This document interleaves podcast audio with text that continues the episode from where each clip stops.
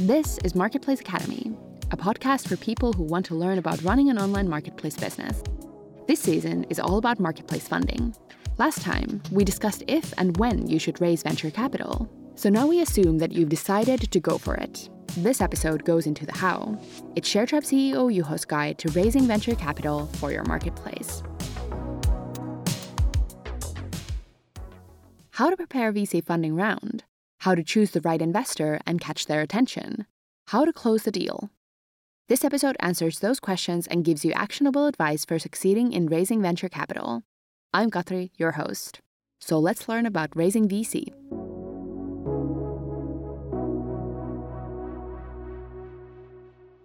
How to raise venture capital for your marketplace.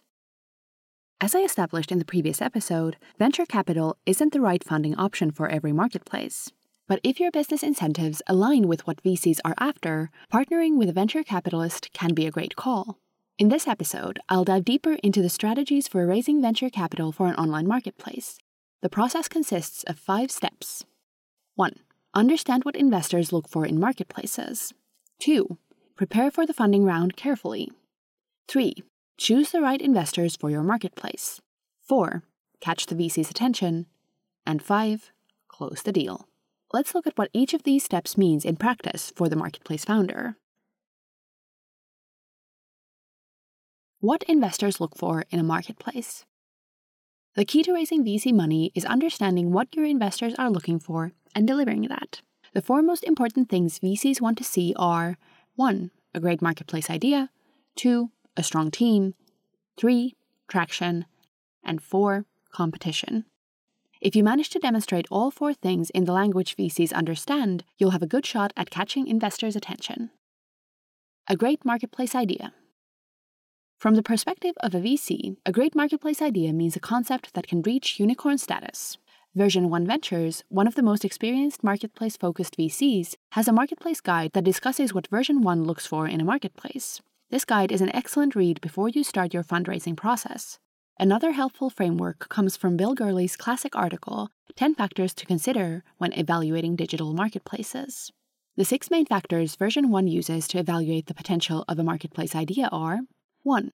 High fragmentation in the target market, ideally, lots of small sellers. 2. Regular frequency of use or purchase, ideally as regular as possible. 3.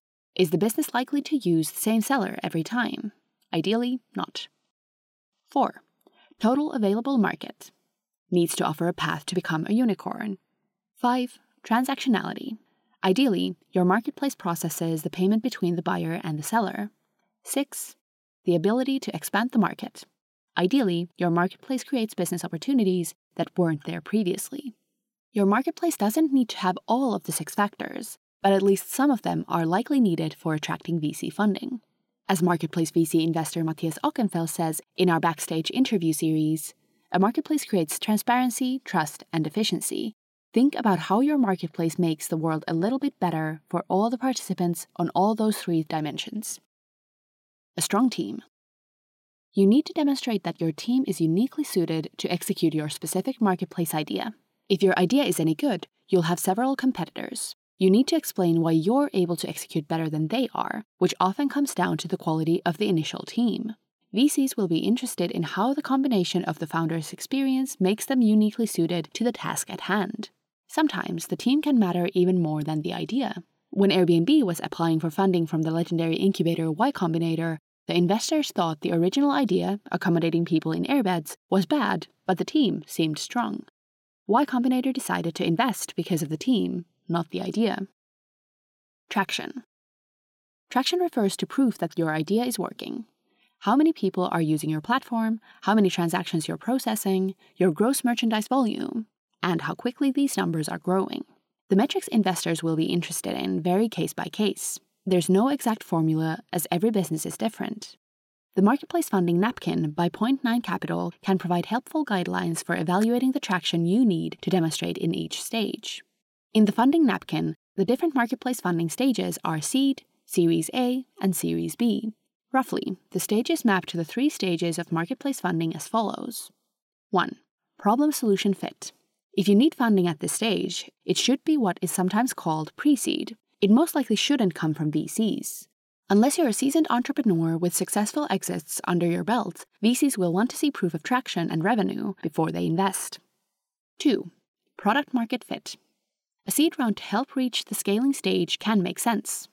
Sometimes a seed round only happens after achieving product market fit in a small home market. The goal of the seed round in this case is to start expanding to prove your market entry model. 3. Scaling. Series A, Series B, and subsequent funding rounds are meant for the scaling stage.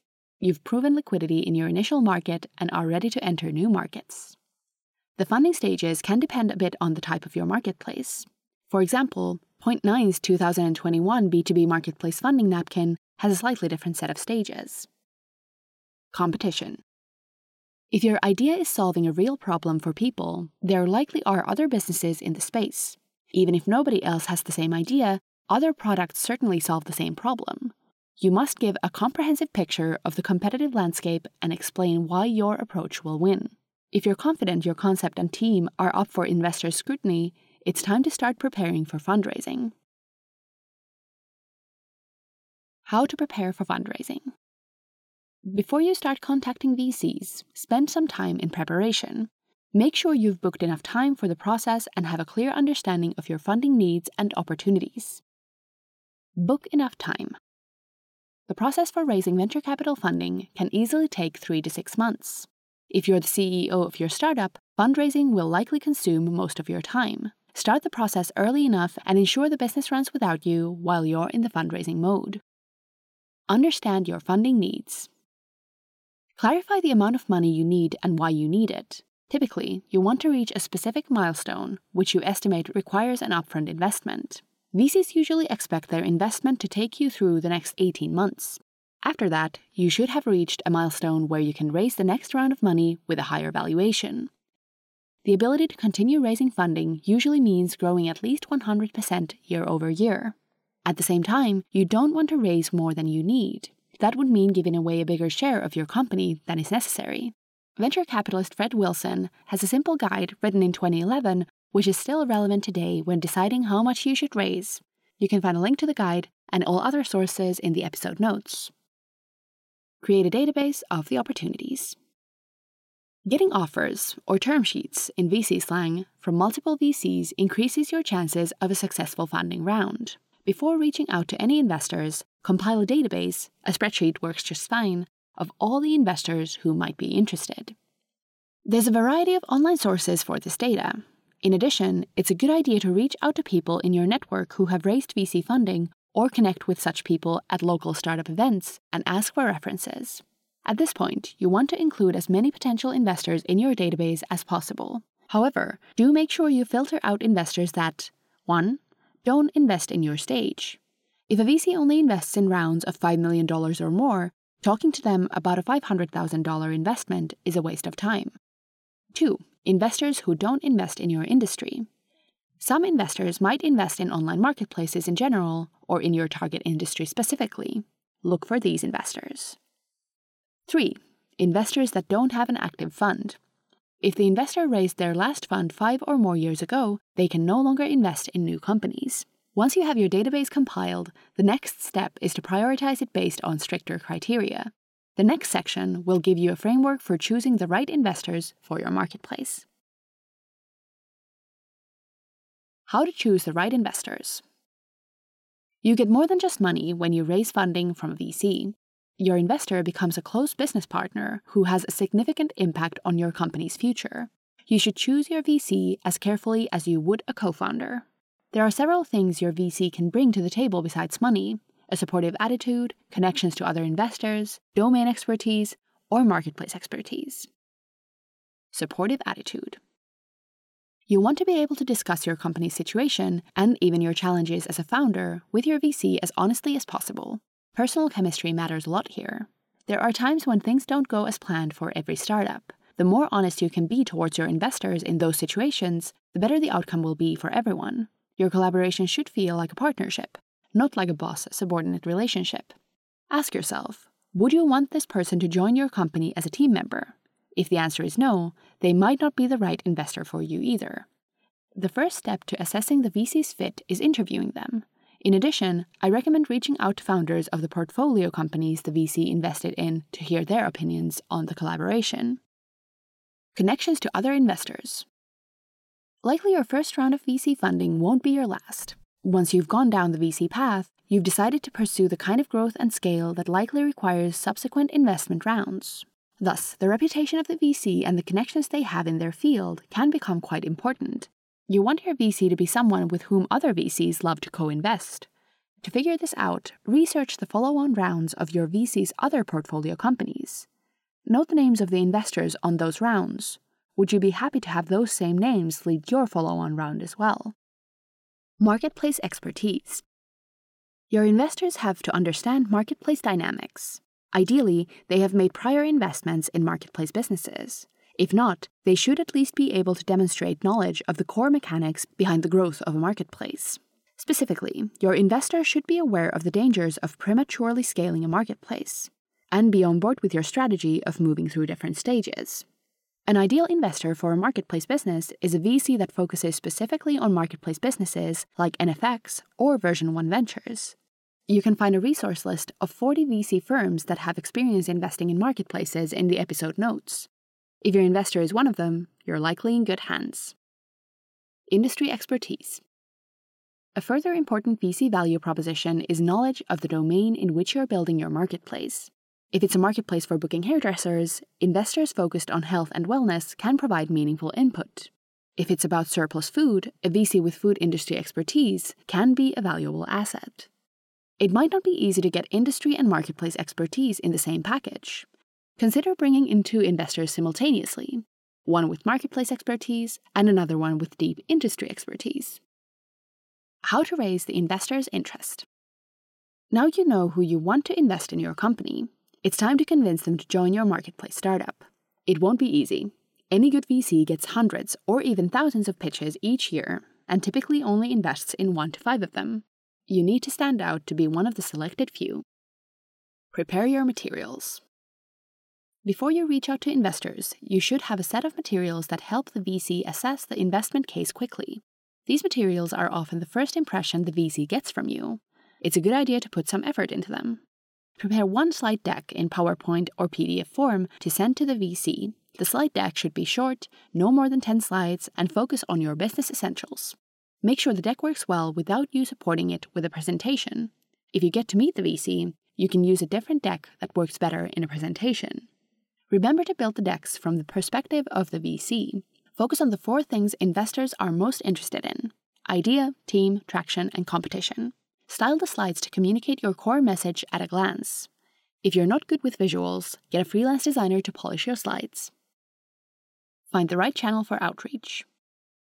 An introduction is always likelier than a cold email to get you a meeting with a VC. If you know someone who knows the VC you want to talk to, ask them for an introduction. If you don't have a pre existing connection, you can try reaching out to a CEO of a portfolio company of the VC firm and inviting them to lunch. Tell them you're considering raising funding from this VC and ask for their feedback. The fellow CEO might be happy to make an introduction. The third best option is to see if the VC is attending any startup events in the near future. Such events can be a good opportunity for making first contact.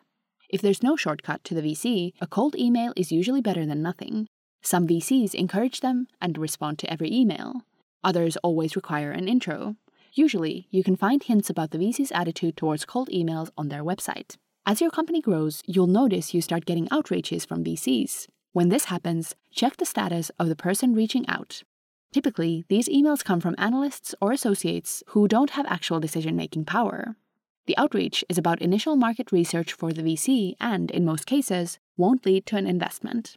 Nevertheless, if a VC on your list happens to reach out, it won't hurt to have a call with them and interview them about their process. To close the deal, you need to get to talk to a partner. How to close the deal. Your first meeting with the VC begins a process that can sometimes take months. If things go well, you'll receive a term sheet at some point. Most VCs will likely say no, so reach out to enough potential VCs. If you have at least two VCs saying yes, you can pressure them to move forward faster. The term sheet is the beginning of a negotiation process that can take quite a while. There's a mass of deal terms and terminology you need to understand. I heavily recommend reading Venture Deals, link in the episode notes, before you start your fundraising process. While some legal language in it is US specific, 90% of the advice in the book applies to companies raising VC capital anywhere in the world. In addition to venture deals, there are loads of other resources on raising venture capital. I recommend reading the blogs of established VCs like Fred Wilson, Brad Feld, and Mark Suster to learn more about how VCs think. After all, the essential thing in raising venture capital is understanding VCs' incentives and giving them what they want. You can find all links in the episode notes. Final thoughts Good VCs get hundreds of pitches every year and invest in one to five companies. To stand out from the crowd, you need to understand what investors look for in marketplaces and make a convincing case for your business. At the same time, you should also have strict criteria for the investor. They will become a close partner who influences your company's future. They must bring the right kind of expertise and attitude to the table. And remember, while VC funding is probably the best known marketplace funding alternative, it's not the only one. In the following episode, I'll discuss an increasingly popular startup funding method crowdfunding.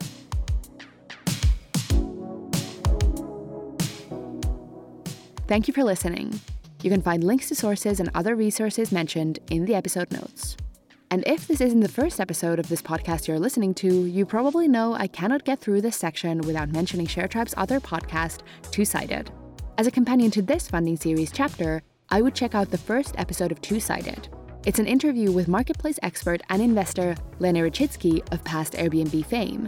Sharetribe CMO and Lenny discuss his framework for evaluating which marketplace to invest in, among a lot of other interesting topics. Let's go through some other things to check out. For guides, how to's, case studies, and more about marketplaces, head over to Marketplace Academy at sharetribe.com/slash academy.